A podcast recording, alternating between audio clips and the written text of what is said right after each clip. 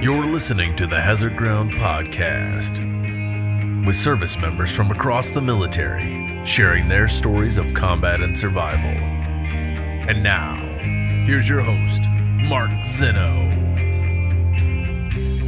Welcome into the Hazard Ground podcast. As always, each and every week, we appreciate you spending some time with us. Before we get into this week's episode, our usual reminder make sure you follow us on all the social media sites Facebook, Instagram, and Twitter.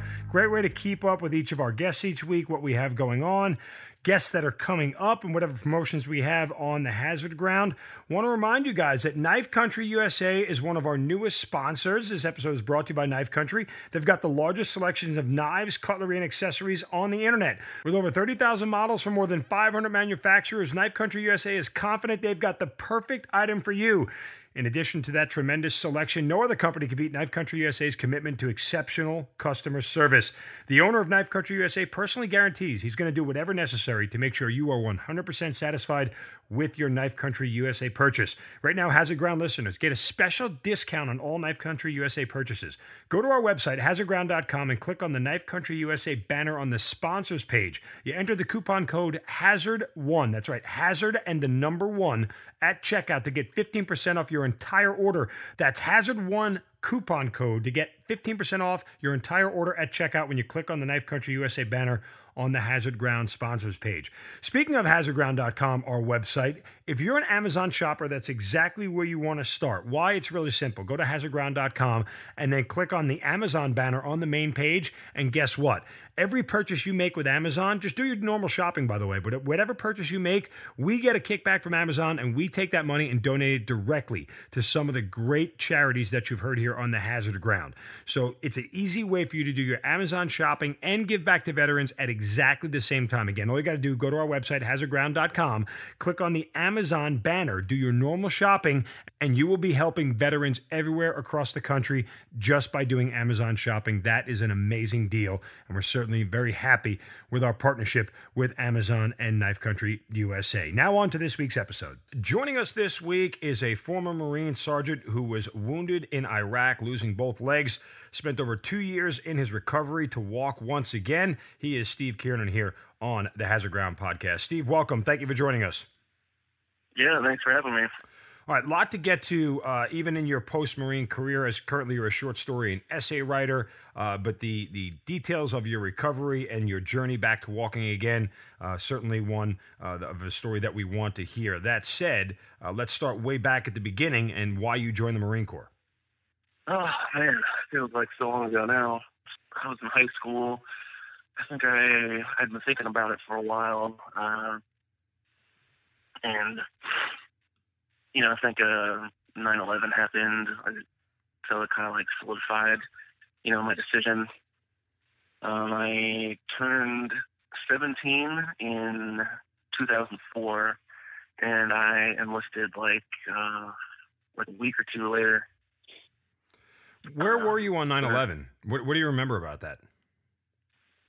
I was a freshman in high school. Um, I remember getting up in the morning. I got up. I lived on the West Coast, um, so yeah, I believe if I remember correctly, it happened around nine in the morning on the East Coast, so Yeah. like six in the morning. Mhm. Um, I woke up early because I had I took an extra class during high school um, that started at seven in the morning, so I was up early anyway. And you know, my normal routine routine, I would just get up and like eat some cereal and turn on the news I got ready for school. I remember flipping through all channels and kept seeing the same thing. You know, one of the uh, one of the towers was on fire, and I, I didn't think anything of it. I was just like, oh wow, there's a you know, there's a fire in New York. It's crazy. And then, much as I was sitting there watching that, the second plane came in and hit the other tower, and then that's when I realized like this wasn't just fire, it wasn't an accident. Uh, so that got my attention. And then I remember we were on, I we carpooled to school with the neighbors, and as we were riding, we were listening to the radio, and we were listening to the reports over the radio. And as we were driving to school, I think the first tower collapsed. So it was just a real, you know, like surreal experience. Just Did any of that solidify your decision? I mean, w- was that like a crystallizing moment for you? I would say it definitely was. Like I, I was probably like eighty percent gonna join the military anyway. But when that happened, it definitely, you know, that's I decided, you know, I'm definitely gonna sign up. This is what I'm gonna do. Do my, you know, do my part. Did you tell You your know, parents that? of-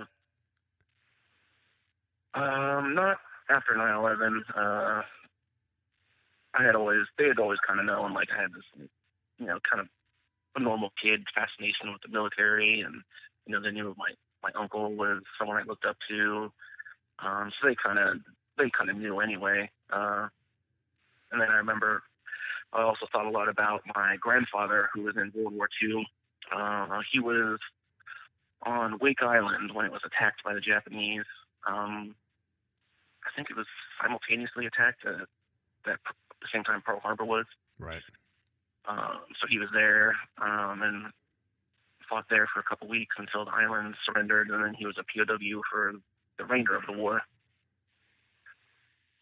So I always kind of had this, uh, feeling that you know I, I kind of had to live up to that, you know, ideal. You know, my you know my grandfather, you know, did his part when That makes sense. I mean, when I, I think that uh, the, the the ties there are obviously strong. So tell me about when you actually signed the papers. Did you do it before your 18th birthday? Did you do it with your parents there, or did you just kind of, uh, you know, make this decision with them? Um, well, it was getting close to my 17th birthday, I told them, you know, this is what I want to do, and I want to do it soon. Um, so I think a few weeks before my 17th birthday, I went to the recruiter's offices. I went and talked to the Marines and the Army.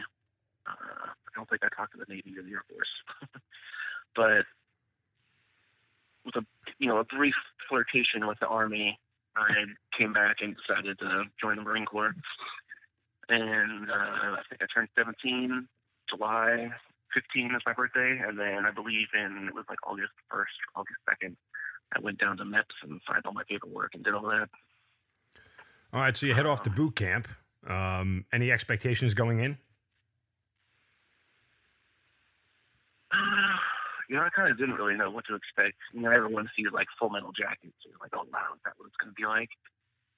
And you know, it's pretty, it's pretty true to the experience, but you know, you can never really understand what it's like until you get there and you got your drill instructor screaming in your face. Uh, it was definitely a huge wake up call for me.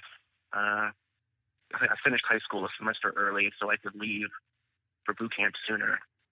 Uh, I left in March 2005. So I get there, basically, you know, 17 year old, basically still in high school. Um, and then all of a sudden, you know, I got three drill instructors screaming in my face all the time, yelling, and that's something I had never experienced before. So it was quite, quite shocking. And um, there's definitely probably a two weeks of what the hell did I just sign myself up for? You know, this was a huge mistake. I don't want to be here. Yeah, you know, that those same feelings that pretty much everyone goes through. Did you think that you ever really were going to quit, or you, you you always knew you would stick it out? I was I knew I was going to stick it out. Um, mostly because when I talked to my recruiter, uh, luckily, you know, one of the things he didn't lie to me about was, uh, you know, the fastest way to get through boot camp is to just get through it. You know, just power through it. You know, some people, you know, they try to fake injuries or purposely get themselves injured. That way, they think that they'll get discharged and sent home. Uh, when in reality, they just keep you there until you're healed and then recycle you and you do it all over again. So I was definitely, I mean, I was scared and nervous, but I never really thought about quitting. It was just, this is something I have to get through. And once I get through it, you know, I'll be a Marine and then everything will be fine. All right, so you finished boot camp. Uh, what time frame are we talking about, and what's next? Uh, let's see, I finished boot camp. Let's see, March, June. I think we graduated. Yeah, I graduated like June 1st, March, April, May. No, May. Graduated May. Of 2005. Yeah, 2005. Okay. Um, then we go home, you know, on boot leave for like a week. You know, you see your family, you get all your pictures and all that. uh, I went to my high school graduation and got to wear my dress blues. So that was pretty cool. Uh, and then showed up to Camp Pendleton for School of Infantry because I was going in the infantry, and began began training there, and that was about two months long. Right. Let me ask you real quick. When you went back to your high school in your dress blues, did did your classmates say anything to you? Were they impressed? Were they like, "Why'd you do this?" What, what sort of reaction did you get? I think they were impressed. Um, you know, before I left, a lot of people were like, "Man, you're never gonna make graduate Marine boot camp. That shit's way too hard. You're not gonna make it." Uh, just because I wasn't, I was never like super, super fit or super athletic. I played football for a couple of years until I broke my collarbone. Uh, so I don't really blame them for that. I Right. wasn't some super stud going into it, and I think I probably only weighed like 140 pounds or something.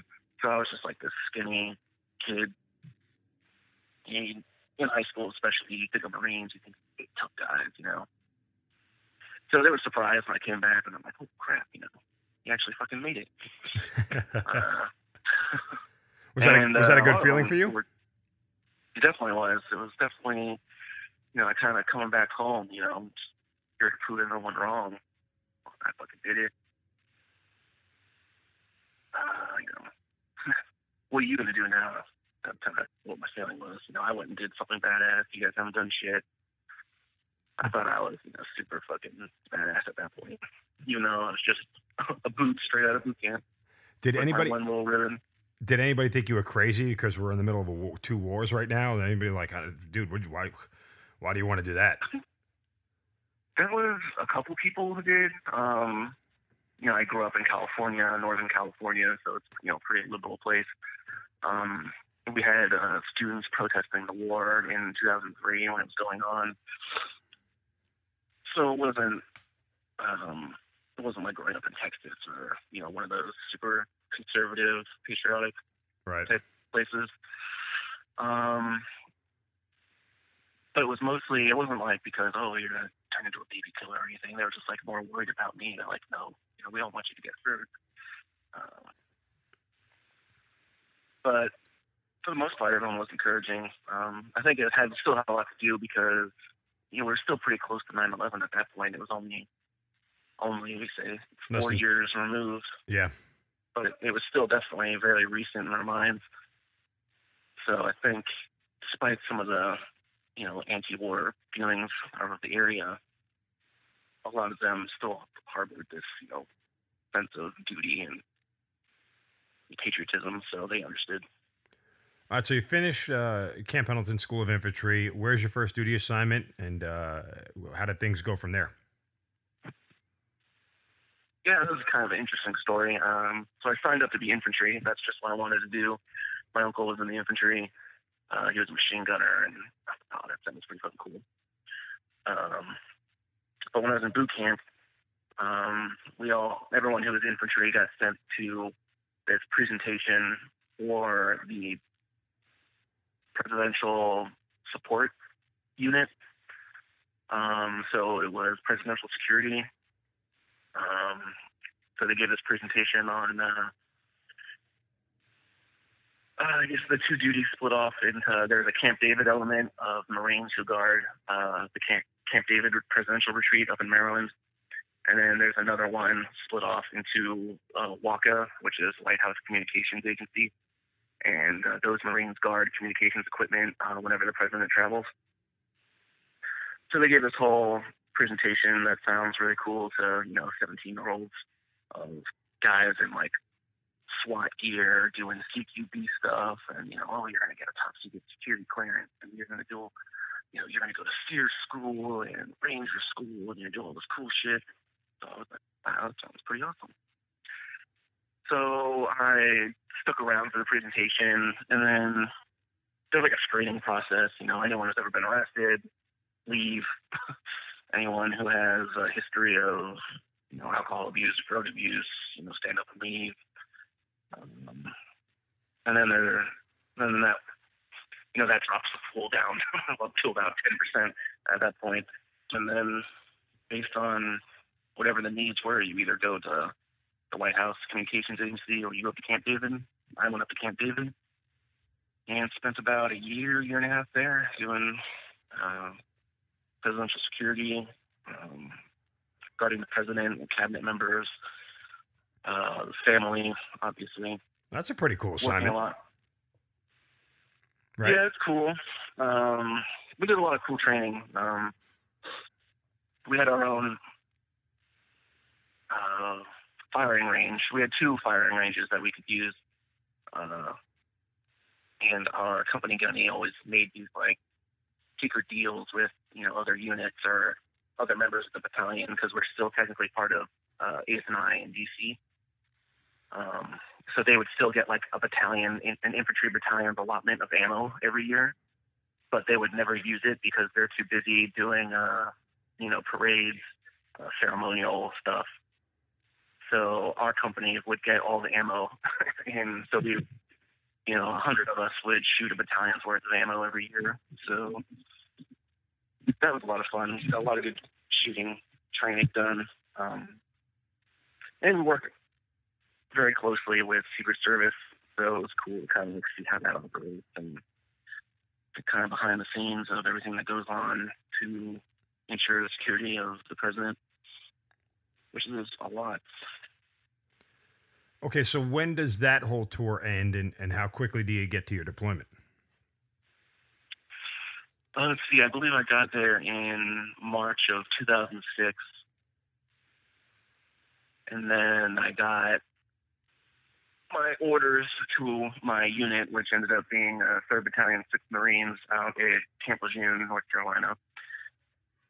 Uh, actually, I went to some, I went to some schools first, right before I left, and then uh, went and checked in, I think, in November of 2007. Um, and then we deployed to Iraq in, I think, at the end of March 2008. All right, so that's pretty quick. When you went to Iraq, uh, what were your what was your mission? What were you guys told? Uh, let's see, this was like right at the tail end of the surge. So we went to uh, Fallujah. We relieved, uh, we did the RIP with uh, 3-5 who was there, and we took over uh, security for the city. Um, they had spread us out um, instead of living on like back at Camp Baharia, which is where our battalion headquarters was. They had our platoon split up in different uh, police stations throughout the city. So my platoon, we were in, uh, I think it was southwest Fallujah, which was right along. I don't know if you've ever been there, but Yeah, um, do you remember the big like flour factory in the southern part of the city, like right along the river, I'm like familiar ten with stories it. tall? Yeah. Uh, yeah, our police station was pretty much right next to that. Okay. So we were close to the river and probably about four blocks, five blocks south of Route Fran, which run, uh, which basically went east to west and cut the city from in half. And we were responsible um, for patrolling uh, pretty much the whole southwest portion of the city. Um, and we lived in a Iraqi police station. Uh, they lived on the bottom floor. Uh, we lived right up on the top. Uh, we would do joint patrols with them. Um, though there was a National Guard squad who also lived with us, um, they did more of the joint patrols. Um, that was more of their responsibility. Um, though sometimes we would grab a couple IPs just to go on patrol with us. Um, we didn't really have any like set mission. It was just patrolling two to three times a day, walking around. Uh, we'd stop and you know conduct surveys of you know what people needed. Uh, how was the electricity? Are they getting water? Stuff like that. Right. And then we would also do we do like raids at nighttime for um, usually looking for explosives or IED material, or we'd get word that there was a you know suspected high value target living here, and we'd go check it out. Uh, usually we'd get there and there'd be like no one there, or um, we didn't really find a whole lot. Later in the deployment, um, after I had gone home, um, Michael Toon found a huge weapons cache, uh, mostly because somehow it had caught on fire and started cooking off rounds. Uh, so once the fire died down, they went to the building and checked it out, and they found just like dozens of you know RPKs and Dragunov sniper rifles, thousands of ammo, hundreds of like mortar shells. I think there was a huge like surface to air missile that was in there. Um, and it was right next to an Iraqi police checkpoint. So we found it pretty hard to believe that uh, they didn't know what was in that building. Steve, you are just a, a couple of weeks into your deployment um, before you get injured. Tell me about the morning of May 4th. Is it a normal day? Is it a, a day that anything stood out as out of the ordinary? I mean, taking through the events and when you get up that morning before you uh, you head outside the wire. So I think we had been there for like just over a month. Um, and we were just kind of just settling down, you know, finally getting into the routine of doing the patrols. You know, we kind of we had a pretty good idea of our AO, um, and I was pretty comfortable doing patrols without even needing a map. You know, because I could I could recognize all the streets, and I knew you know, I was getting to know it like it was my own neighborhood, right? So we were just walking down the street. Nothing seemed nothing seemed really out of place. We were walking down what was the name of the road? I think it was Isaac, Route Isaac, um, which was just uh, a small street in southern Fallujah that our patrol base was on. And there's a big uh, a market that ran along it you know, those like uh, roll up shops where they got butchers out and people selling hookah and stuff like that. Uh, everybody was out. You know, no one was, you know, normally, you know, you get the kind of like the cliche. There was no activity. Everything was just spooky, but right. We didn't get that feeling at all. So we went out. We did our patrol. Um, it was like maybe like a two-hour patrol. So nothing super long. And then we were coming back. Um, we were probably maybe 100, 200 yards from our patrol base. Like we were right at the end of the patrol. I was already thinking about the air conditioning in my room and taking off my flak and just standing there and be like, oh god, because it was like 100. This was 120 degrees or something. Um, let me think. I remember walking around. I was uh, I was on point, and I look. See, I remember looking over to my right, and there's like these two little girls playing, and I think their dad was sitting on the curb next to them, and I kind of like looked over and waved, like, "Oh, hey, how's it going?"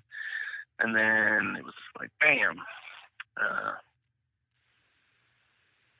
it really. I remember it being super hot. Like it just got really hot, really quick. Like uh, I don't know, like all of a sudden you got put in a microwave and just turn it on. Uh, it felt like the, you know getting the wind knocked out of you. Especially if I remember, I remember hitting the ground. I remember the wind coming out and just slamming on the ground and my chest hurting from, you know, the concussion and my organs all bumping around inside me. And my legs were just like on fire. I thought I was on fire. And I looked down and then I could see they're all just like mangled um, I think I think my my right leg was bent was bent kind of up and towards me uh, in this really like corkscrew pattern, and then the shin bone was gone, and I could see uh, like bone tissue and ligaments or whatever dangling out. Did that make you freak out? yeah, uh, you know, I was like, holy shit, you know. Um, and then I looked down at my left, I remember seeing my left foot, my boot had been blown off. I just remember seeing my white sock. I couldn't move that foot, but I could, I could just see my white sock. So I'm like, you know, I can't really move it, but it, you know, it seems fine. I don't see any blood there. So literally, you had your boot blown off you. Yeah. Um, but it was weird. It was uh my right leg, which was totally mangled and just totally just It was really hard to explain. It was pretty nasty looking. That boot was still on, but my other leg looked perfectly fine. Boot gone. I thought, oh well, you know, at least that leg's okay. I found out later, like when I woke up, that my heel on that leg had been blown off and was just kind of like dangling from the Achilles tendon. But uh, I couldn't see that. How long did it take you to realize like what had happened? Like, did you step on something? Did, did was it an, uh, a trigger that or, or anything like that? Uh, well, I knew pretty much instantly that it was an ID that had gone off. Um, But you had stepped on it, correct? I didn't. I didn't really think about that, like how I triggered it. I was just thinking, "Holy shit! I just got blown up. My leg's all fucked up." And then I started thinking, you know, my guys, they're gonna know what to do. Um, and I also started thinking immediately, like, are we gonna be attacked? because I was just like out in the middle of the street, laying there, and I was like, oh, I hope they don't run to get me and we start getting shot at. You know, just leave me out here. Who's the first person Uh, who gets to you? first person who got to me was my buddy Evan. Um, I think he was right behind me in the patrol. Um, he got to me really quick. Um, it was actually kind of funny. I, I, even though I saw my saw my leg, I didn't really. It still didn't like register like how serious it was. Um, but he ran up, and I, I remember looking up at him, and he was just like, he stood there for a second and was just like, "Holy fuck!" just like, and I was like, "Oh great, I guess I am fucked up now." Uh, I was going to say it doesn't really inspire a lot of confidence at that point. I know, I know. I saw it. I got a little worried right there. All right. So what else did he say to Um, you after that? Then he dropped down um, right next to me and he's like, "You're gonna be fine, man. Don't worry about it." And he started pulling out my IFAK, um, getting all the bandages out, um, calling for the corpsman. Um, so he was there. He was just, you know, it was like such a mess, really, especially with that one leg. That as he starts as he starts working on you, what are you thinking at this point in time? Do you feel like better? Are you at ease? Are you in shock? at this point, I'm definitely, I'm still shoot a lot of pain. So I'm mostly just like focusing on the pain, and I'm just like pissed off. Um, later on, when like I'm in the Humvee, that's when I start to get kind of worried. Um, but anyway, so yeah, he's just trying to, you know, bandage me up as best he could until a corpsman runs up. Um, he gets to me, and then he starts doing his thing. You know, he he like hits me with morphine, but I think he said he gave me like three shots of morphine, but I don't remember feeling any of it. Um, and he goes and starts putting tourniquets on my legs. He's wrapping bandages and gauze around everything. Um, and they're just trying to like reassure me, like, you're gonna be fine, dude. Don't worry about it. You're gonna be fine. And we laid there for what seemed like an hour. Um, it was probably only like 15 minutes, but Mhm. it just seemed like so long. And I'm just laying there. And at this point, I'm just kind of like dealing with the pain. So I'm just like laying there quietly, like this sucks. And it's fucking hot as hell out. And I'm laying in the middle of the street. Um, we were waiting on our mobile platoon, our mobile squad section to get to us with the Humvees. They could medevac me out. I mean, you were Um, you said you were like 200 yards from your patrol base, so you didn't have far to go, right? I mean, Yeah, uh, but we didn't have uh, like there was no like landing zone for helicopter to come get us because it was like right in the middle of the city. gotcha. Um, so taking me there like wouldn't really have done anything. All right. Um, So when the Humvee rolls up, mobile. when the Humvee, yeah, tell me about that. When the Humvee rolls up and you get loaded in the back. All right, yeah. So originally they actually put me in the back of a Iraqi police truck Oh, because uh, yeah, soon after we got blown up, um, an, an Iraqi patrol was coming by to like check it out, and you know my guys were like, you know, they were just focused on getting me out of there as soon as possible. So like, we're not gonna wait on mobile. We're just gonna throw you in the back of this truck. They put me in the bed of the truck, and my buddy Evan jumps in the driver's seat. Um, and I remember thinking, I'm like, this is a fucking bad idea. um, mostly because I'm thinking we're gonna come flying up on. Uh, I think we're going to TQ was where the uh, Camp Taqaddum, um, which is like kind of like halfway between Ramadi and Fallujah. Um, that was where the big like medical center was. Mm-hmm. And I'm like, we're gonna come flying up there on a Iraqi police truck and the fucking guards gonna shoot us. Um, but almost as soon as we were about to pull out, Mobile pulled up with the Humvee. So then they pulled me out and threw me in the back of a high back Humvee. And then we, uh, they pretty much hauled ass. Like they were, they were actually driving so fast that one of the Humvee's engines like just gave out and died. Um, so they just left it. they left, uh, you know, the guys in the Humvee. They stayed with the Humvee, which also had our uh, our battalion legal officer was with them for some reason. So our JAG, I don't know why, but he was there. Just happened to be on the patrol that day. So you said left before. You said before that you, you were in the Humvee and you, you know that's when you started to get a little bit uh, uneasy. What was going on that made you uneasy? Well, we got in the Humvee. Um, it, it seemed like you know the guys around me were getting a little bit more desperate. Um, I think I was bleeding a lot. Um, they couldn't quite stop the bleeding, um, and just because the way the wounds were, it was hard to get them all bandaged and covered up. I think they tried to tighten down the tourniquets on my legs, and one of them actually broke because they tightened it too much. Uh, and then we were bouncing around in the Humvee, and my doc couldn't get an IV in my arm, so he had me drink the IV, Oh, which really? I don't think. Oh, it tasted so bad Oh, because you know he couldn't get it into my arm, so he was just getting me somehow. You know, he was doing something. Um, he was doing his best, you know. Um, so I drank it, and it was just so gross. You know, I wouldn't recommend it ever. Uh, and I remember getting really go ahead. at that point, I, I remember getting like cold because I was losing so much blood. So I was just like freezing. Um, I started getting drowsy, and my eyes were, you know, falling asleep. And uh, Evan, you know, kept like, smacking me like, "Stay awake, man." Um, so that's what I was thinking of. I'm not sure I'm gonna make it through this. You know, like I'm gonna bleed out in the back of the Humvee. At what was kind of point? coming. At what point do you end up like passing out? Like, do, is it when? Do you remember actually getting to the medical hospital, or was it in the back of the Humvee? Yeah, I was actually I managed to stay conscious the whole time. Oh, Um, really? yeah, they they did a good job keeping me keeping me awake.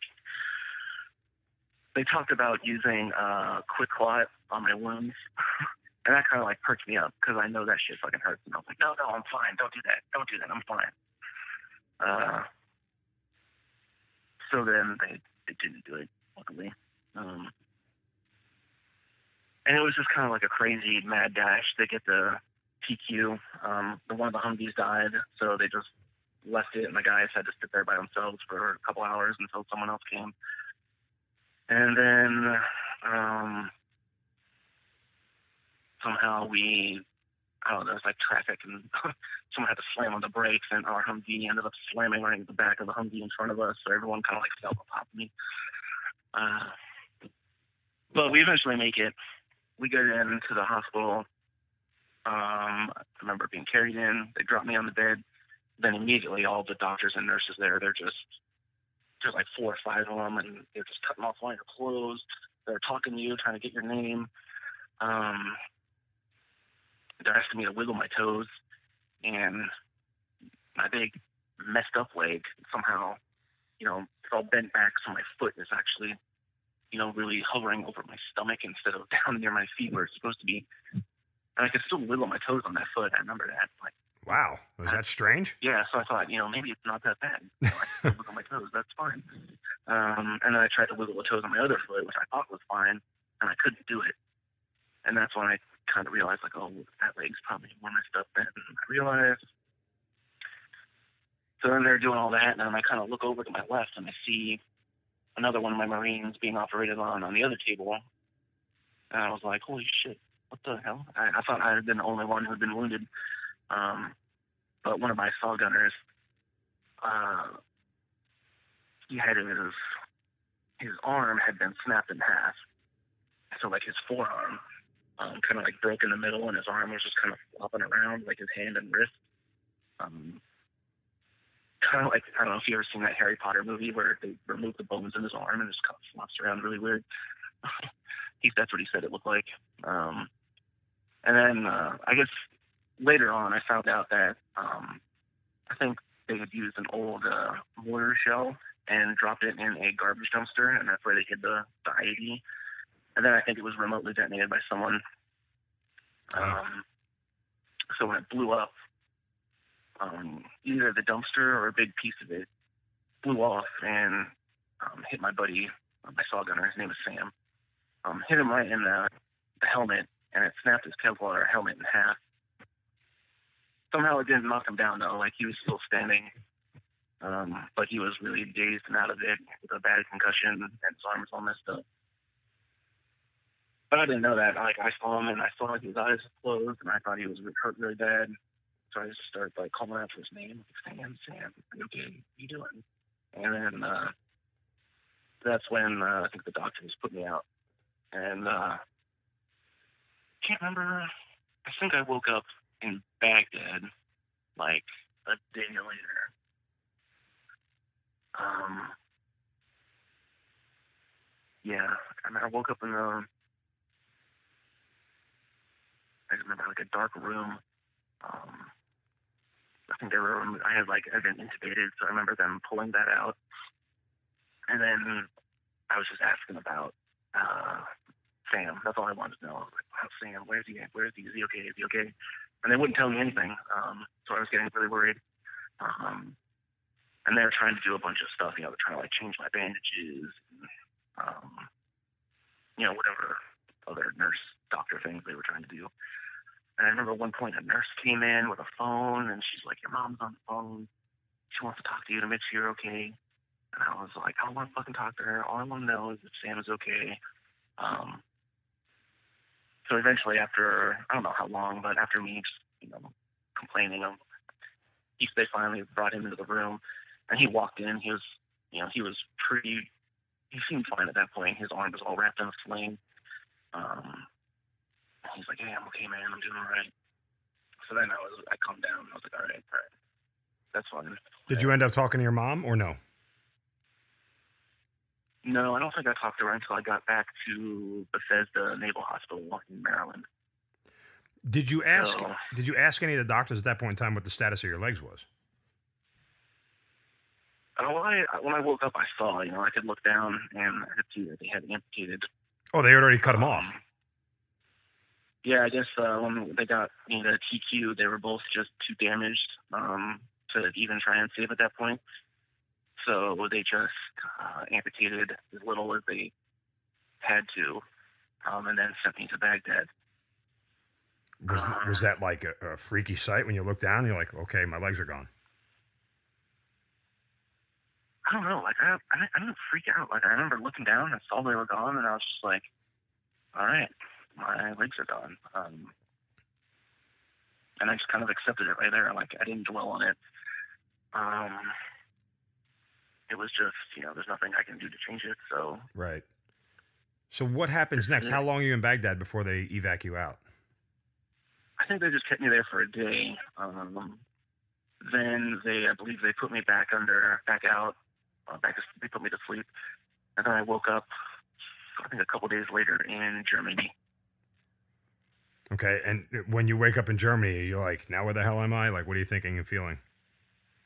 Yeah, I kind of got uh, when I woke up. I think there was uh, like a Marine liaison who was there, and he kind of explained, "You're in Germany. You're gonna fly out to back home, the United States tomorrow. Um, you know, your family will be there waiting for you." And that was pretty much it. Uh, and they couldn't give me, they couldn't give me like pain meds because something to do with main. Um, so, you know, I was in a ton of pain. Um, so they gave me like two Percocet, and they're like, "That's all we can give you." And they also couldn't give me like any water or anything to eat because I, I was going to have surgery pretty much as soon as I got to back to the states. hmm So they just like swabbed my mouth with like a lemon, lemon flavored swab to like keep my mouth from getting dry. Did Uh, did they tell you what they were going to do as far as surgery was concerned? Did, did you get a prognosis or anything like that? Like, No, they didn't. I don't think they knew. You know, they were just, you know, in Germany, we were just there. They were just kind of like keep us stable, um, and ready for transport. Um, so that's just pretty much what they were focused on. I think they changed my bandages a couple times. Um, I think they cleaned me off with uh, like rags and stuff because I couldn't shower or anything. right? Um, Okay, so the next day, go ahead. I got loaded up onto a, I don't know what it was, a big Air Force plane, C-130 or C-5 or something, with a bunch of other wounded guys. Um, a bunch of, uh, I think, just uh, you know, guys have been from Afghanistan and coming from Iraq. We were all flying out together. Um, there were these big rows of beds that were stacked like five or six high. I remember being put in there, and then the next guy was laid on top of me, and it was so close. Um, it was just like a couple inches from my nose, like that's how close we were stacked up. And then they had uh, like the walking wounded were sitting on benches along the side of the plane. Um, and then throughout the whole flight, they had nurses going around checking on all of us. And, um, yeah, I think I remember someone that had to perform like CPR on because he had a heart stopped or something. Uh, I remember watching it. I don't remember if they. And none of this at any point in time like overwhelms you. I mean, did you cry? Did you get upset? Did you like, holy crap, this sucks? I I mean, what what sort of emotions are, go- are you going through? That plane ride was definitely like going through hell for me. Um, you know, combined, I was just in a ton of pain. Um, it's kind of like overwhelming situation. You're seeing all these other, you know, wounded guys around you, guys like you know, way more, way worse than me. You know, guys who weren't wounded as bad. Uh, and it was a long flight, and you have to be awake for it. They can't put you to sleep, so it was like seven or eight hours of just torture. And there's nothing they can really do for you. I remember puking and throwing up from air sickness. Uh, I I, they keep you strapped down too, so you got straps across your chest and legs and arms, so you can't move at all. Um, all I could do was just turn my head to the side and try to throw up over the side, and I feel bad for all the guys underneath me because it probably all like dripped down on top of them. Um, yeah, it was. It's a pretty grim that picture, to say the least. Okay, so you get back to Bethesda Naval. Um, kind of get me through the next couple of steps in this whole process. Yeah, so I get there. Um, my family's there, so you know I see them. Uh, my then girlfriend, who uh, she's my wife now, but she was my girlfriend then. She was there as well, so I got to see her, which was cool.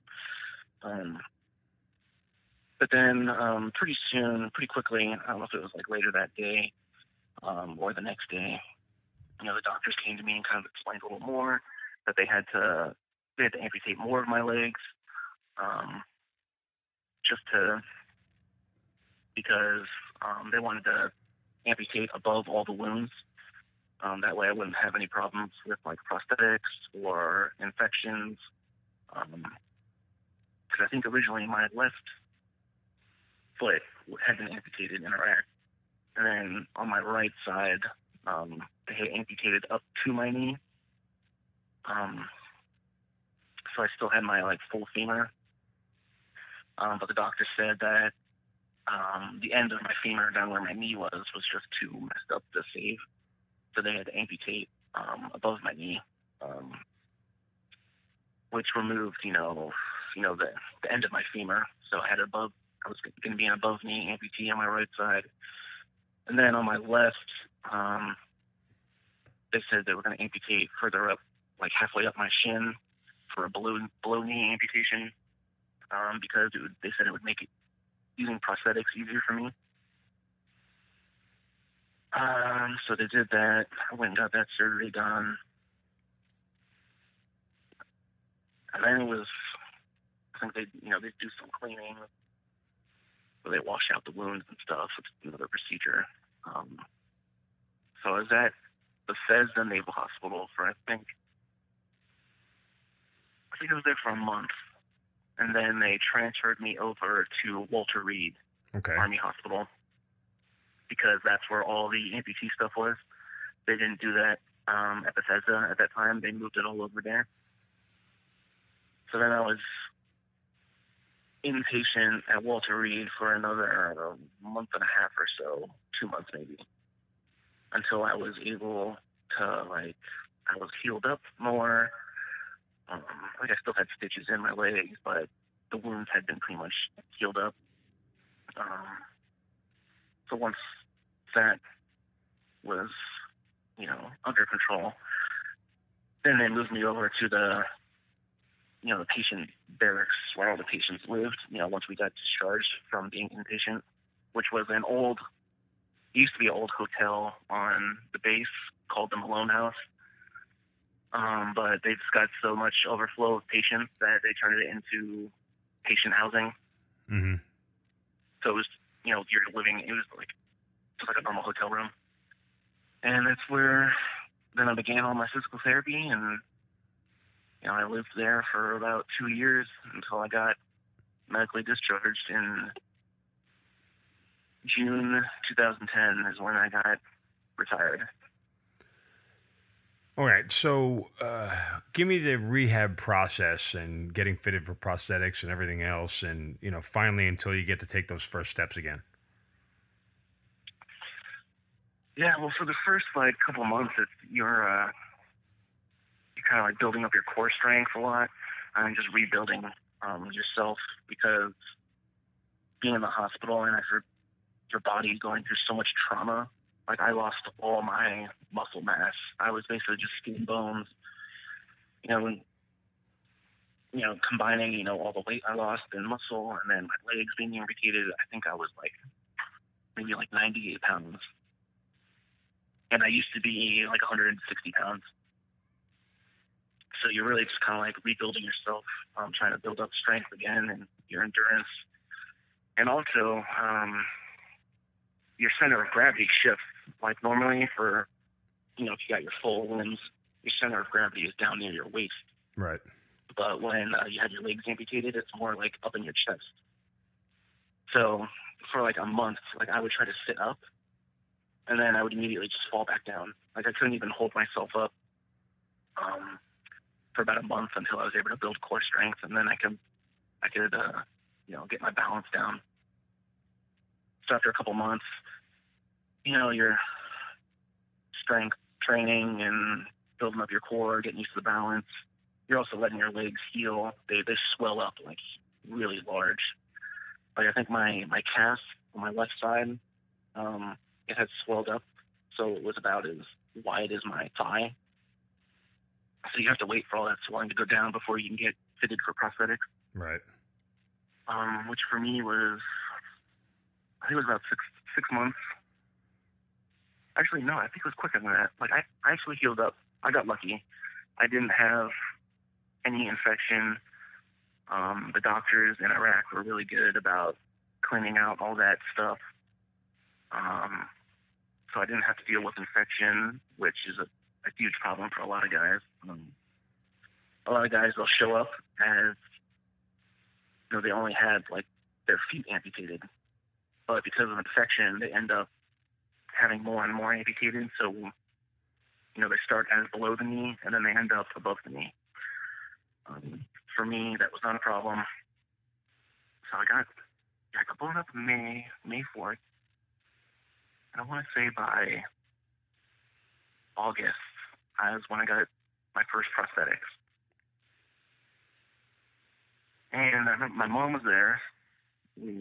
She ended up staying with me for about six weeks, living living with me and taking care of me, um, which was really tough on her because she had to, you know, leave her job for six weeks. She wasn't making money and still had all these bills to pay. Um, but the uh, Semper Fi Fund, which is an organization that helps out, you know, wounded Marines and their families. Um, you know, they really helped her out a lot and helped pay for a lot of her bills and air air travel, so she was able to stay with me. Right. Um, so I've always been pretty thankful to them for that. Um,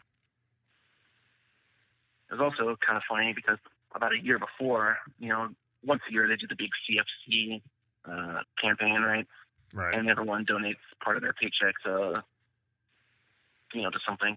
And I remember I donated the Semper Fi Fund, and I donated probably like I was like, gonna donate two hundred dollars because I think I just got promoted to corporal, and I was like, you know, I got, you know, I got a bigger paycheck now, so I want to, you know, give back. You know, not knowing that less than a year later, I would be using, you know, that same organization to help my family out. Um, so yeah, so she stayed with me. My prosthetist, she she was awesome. I still go to see her now. Um, she's still working, still works there. Um, she didn't know how tall I was before, so she just kind of like put like a random setting. And I remember standing up. I think I was probably like six foot five, and I had only been five eight beforehand. Right. So I was like, a, I was like a giant. I was like, holy shit, I'm huge now. I kind of felt like uh, standing on stilts. Um, so she's like, oh, no problem. And she lowered him down, back down. Um, yeah, but that first session, it was just, you're kind of in like parallel bars. Um, and you're just checking to see that they fit properly, that there's not a lot of pain.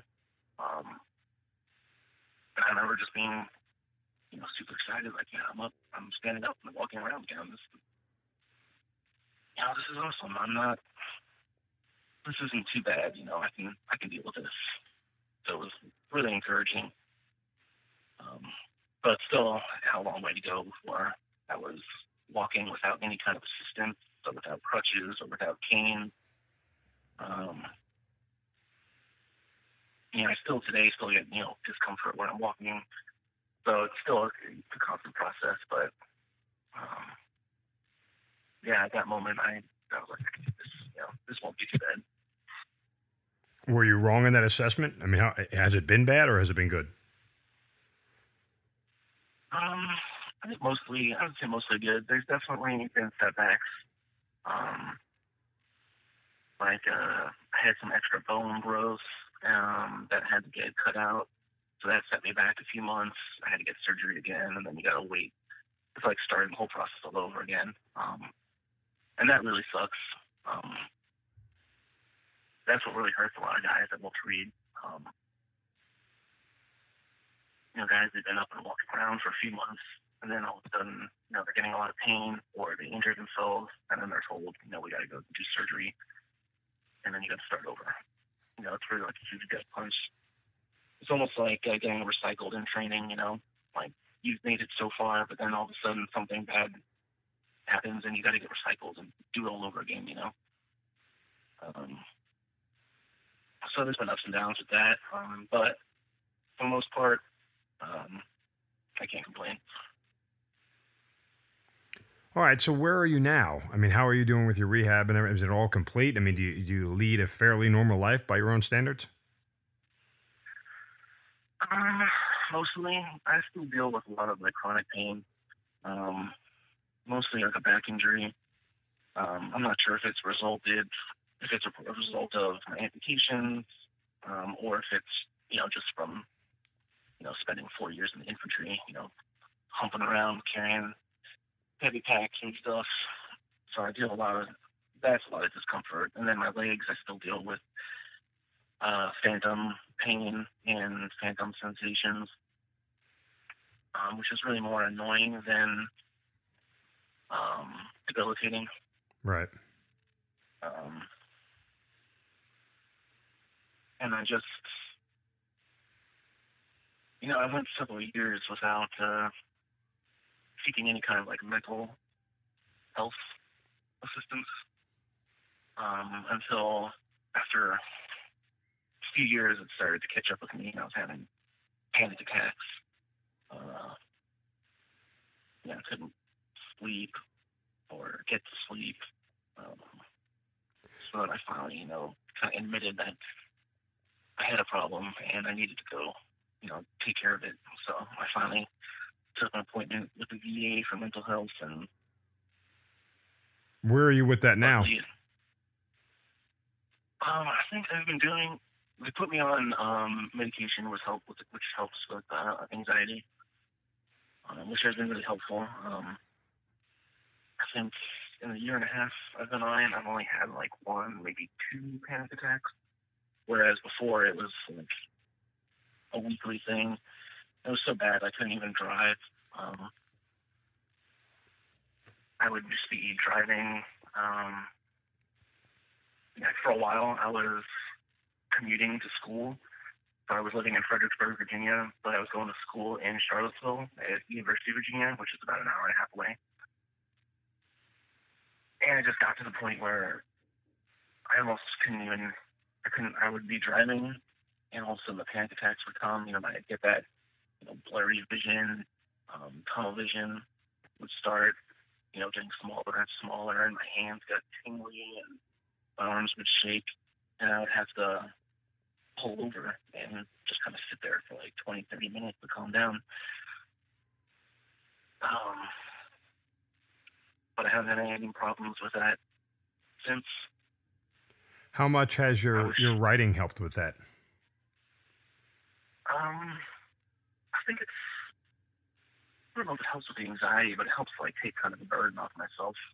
Just because for so long I kind of just kept everything bottled up, and you know there was a point when I got out in 2010. I didn't really do anything for years. I just sat at home, uh, kind of like in self seclusion.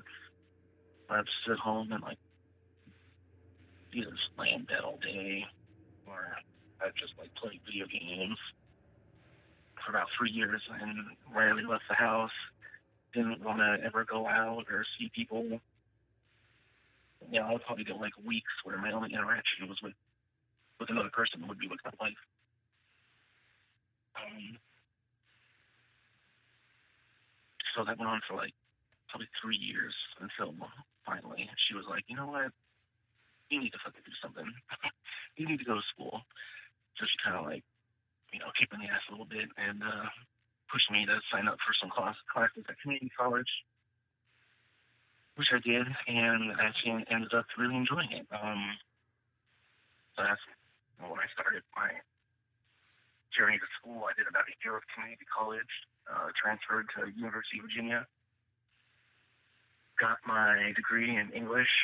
Um, and now I'm living in Oregon because I'm getting a master's in fine art in creative writing uh, out here at Oregon. Wow. So, you know, it's been, you know, it's been a long, long process. But when, when you look back on your time in the Marine Corps, what do you take away from it? You know, you know, a lot of people look back with like nostalgia at it. I don't really look back and think, oh man, I wish I could just be back in the old days. You know, I had a lot of fun in the Marine Corps. I love, I love Marines more than I love the Marine Corps. Um, the Marine Corps as an institution, I could do without, but Marines themselves are just, you know, awesome people. Um, even the scumbags, you know. Um, there's a lot of those, but you know, you got your, you know, your platoon, you know, you got a group of guys that even if you hate each other or disagree with each other, you know, you would do anything for you, for each other. Um, right. I do kind of do miss that kind of like camaraderie and sense of belonging. Um, that was definitely definitely something I still missed. Um, so I, I've been, been able to find a, a new outlet for it, you know, with my writing. Um, uh, you know, in my undergrad, I was in a little, we had a small writing program, and, you know, it was a small group of us students, and, you know, it kind of got some of that feeling back, you know, a sense of belonging. Um, and then even more so now that I'm in grad school with, you know, other people trying to, you know, become professional writers and taking ourselves super seriously. Um, so we work a lot very closely with each other and that's good. Um, you know, when I was sitting at home by myself, I, was, I guess I was kind of feeling sorry for myself, even though I didn't think that at the time. Um, looking back, is that's what I realized I was doing. Um, so you definitely, I think that's what most guys struggle with when they get out, is because you know you're in the military life, you know, for four years, you're surrounded by it. You know, everyone, you know, you all kind of like think the same way, or you know, you're you're locked on with each other, you know. And then when you get home, you know, you're back home, you know, wherever, you know, Petaluma, California, and you know, you're the only guy that you know from high school that in the military. You know, none of your high school friends did, so there's no like connection there. You're kind of missing the sense of shared experience. You have no one to, you know, uh, you know, kind of like shoot the shit with, you know, about the old days, which is always fun to do. But you really got to take it upon yourself to, you know, find your little niche niche and uh, search out that camaraderie and belonging, you know, just in a new outlet. You know, you got to move on. Um, and that's what I finally realized and was able to do, and you know, I'm feeling pretty good. Any regrets about anything? Anything you'd do differently? Uh, I don't know. This is always a tough question, and you know, I think about this sometimes. I can never really get like a straight answer. Like, I don't regret joining the Marine Corps. I don't regret my time in the Marine Corps. Um, I, I guess the things I regret is how do I say it? I regret that we had to like go to Iraq because it was really pointless. At right. the time, I remember we were.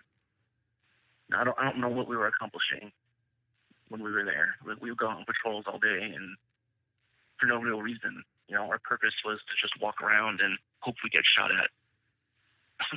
and you know, that was what we hoped every day. Like, oh man, I hope we get shot at on patrol stakes and we can actually do something. There was no mission. You know what I mean? Like, I, right. even, I think about it now and I look back. I'm like, I don't know why we were there, what we were accomplishing, and especially now with the way things turned out. Like, it just seems so pointless. You know, what did you know, what did my my friends die for? What did me and all the other guys at Walter Reed, you know, get blown up for? Uh, so that's kind of hard to to reconcile with. But even then, I don't, you know, I don't regret my time in the military. I wouldn't be where I am today if I not joined the Marine Corps. Because in high school, I just hated school. I wanted nothing to do with it. Um, I wasn't the greatest student. I think I still managed a 3.0 when I graduated, but you know, I wasn't. You know, I would skip class and I would not turn in assignments all the time, but so I was like unmotivated, had no self discipline. Um, and the Marine Corps, you know, turned that around for me, realized that you know I actually can accomplish things if I want to do, if I want to do it. Um, so if I hadn't had that, you know, ass kicking in the Marine Corps to teach me that, I don't think I ever would have gone to college. I, you know, wouldn't be writing today. Um, I don't know what I'd be doing. So it's it's kind of hard, you know. It's just. Do, do you ever think what your life would be like if you had still had your legs, if you had survived the deployment, you know, without any injuries or anything like that? I do.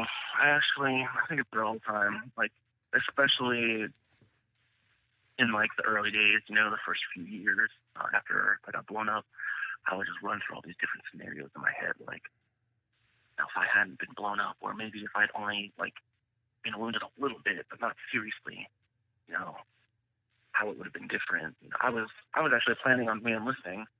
Um, I had already talked to our career NCO about you know re-enlisting. I wanted to go back to California, go to Camp Pendleton, um, so I would, you know, I'd think of these scenarios like, you know, I hadn't been blown up too bad, I could have reenlisted.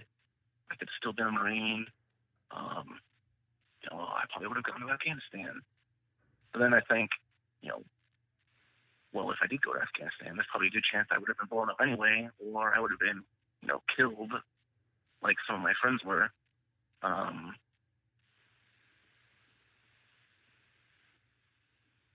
so I don't know. There's just all these weird scenarios that kind of like play through in your mind.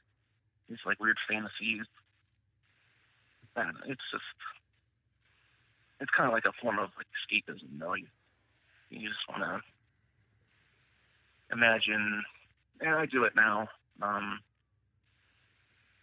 you know, sometimes when I'm at school, like, oh man, that's kind of kind of pain in the ass to get around school, or um, I'd be able to hang out with my friends more and do more social events if I, you know, had more energy or wasn't so tired and sore after a day of work. Um, you know, if I had just one leg, if I had just one leg, I would be able to do this, this, and this. Um, but I quickly catch myself and realize, you know, that's just that's a path that doesn't lead anywhere productive. Right. And it's you know, it's self-destructive. Really, it can lead it can lead you down a really dark path. You know, I think during those three years where I just sat at home doing nothing, you know, I spent a lot of time doing that, um, doing these what if scenarios and kind of dwelling like, oh man, I wish things would have been different. But like I said before, you you got to move on. You got to stop yourself from doing that. And even though I still catch myself now every now and then, I just remember that I'm in a pretty good place now, so it's hard to complain. Well, look, I think that's the most important thing to recognize, and, and clearly your journey has has been wrought with a lot of struggle uh, and and a, and a, lot of challenges. But uh, you came out clean on the other side as, as best you can, and I know that that process isn't done yet. You know, I know that there's still more uh, for you to do and for you to work on, and that every day still uh, presents its own challenges. But uh, you know, the mentality you have towards it uh, is healthy, and I think that the way you attack each day is is atypical of what any Marine would do, whatever task is in front of them. You know, I mean that's mm-hmm. that's what makes you guys special. So from that standpoint, you know, I mean, I mean, I'm you know, brother to brother, I'm proud of you, and, and just keep fighting that good fight. Yeah, um, definitely every day it's a I don't say it's a struggle, but you definitely got to fight every day. You know, not just you know me or wounded, but I would say like any veteran who comes home, you just gotta you gotta fight it. You gotta fight that. You gotta fight those tendencies of, you know, being stuck in the past. You know, you just gotta accept what happened, what happened, and do your best to move on. That's all we can do. Wise words, Steve. Wise words. Uh, we appreciate your time, your honesty, and your candor. I wish you nothing but continued success and the best of luck. And uh, stay well, stay healthy, and, and as we said, keep on fighting, brother. Yeah, thanks. It was uh, thanks for having me. It was a lot of fun. Steve Kiernan, thanks for being part of the Hazard Ground. Thanks. You've been listening to the Hazard Ground podcast, hosted by Mark Zeno and produced by Matt Pasquarella. If you have an interesting story to tell and you'd like to be on the show, send us an email at hazardgroundpodcast at gmail.com. And if you like the show, don't forget to subscribe, rate, and review on iTunes. Thanks for listening. We'll see you next time.